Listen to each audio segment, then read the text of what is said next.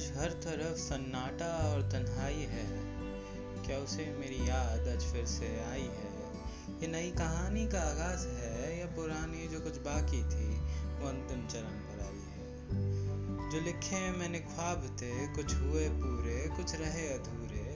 अब लिखावट कुछ हल्की पड़ने लगी है, शायद मेरी जिंदगी की स्याही खत्म होने पर आई है। ये नई कहानी का आगाज है या पुरानी जो कुछ बाकी थी वो अंतिम चरण पर आई है।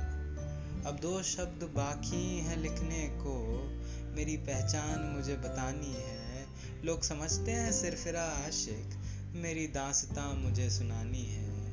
ये नई कहानी का आगाज है, ये पुरानी जो कुछ बाकी थी वो अंतिम चरण पर आई है। कहानी लिखने बैठा तो आजान सुनाई पड़ती है, मेरी नमाज का समय हो गया है, वो भी शायद मंदिर की ओर कूच करती है। ये नई कहानी का आगाज नहीं, जो पुरानी कुछ बाकी थी वही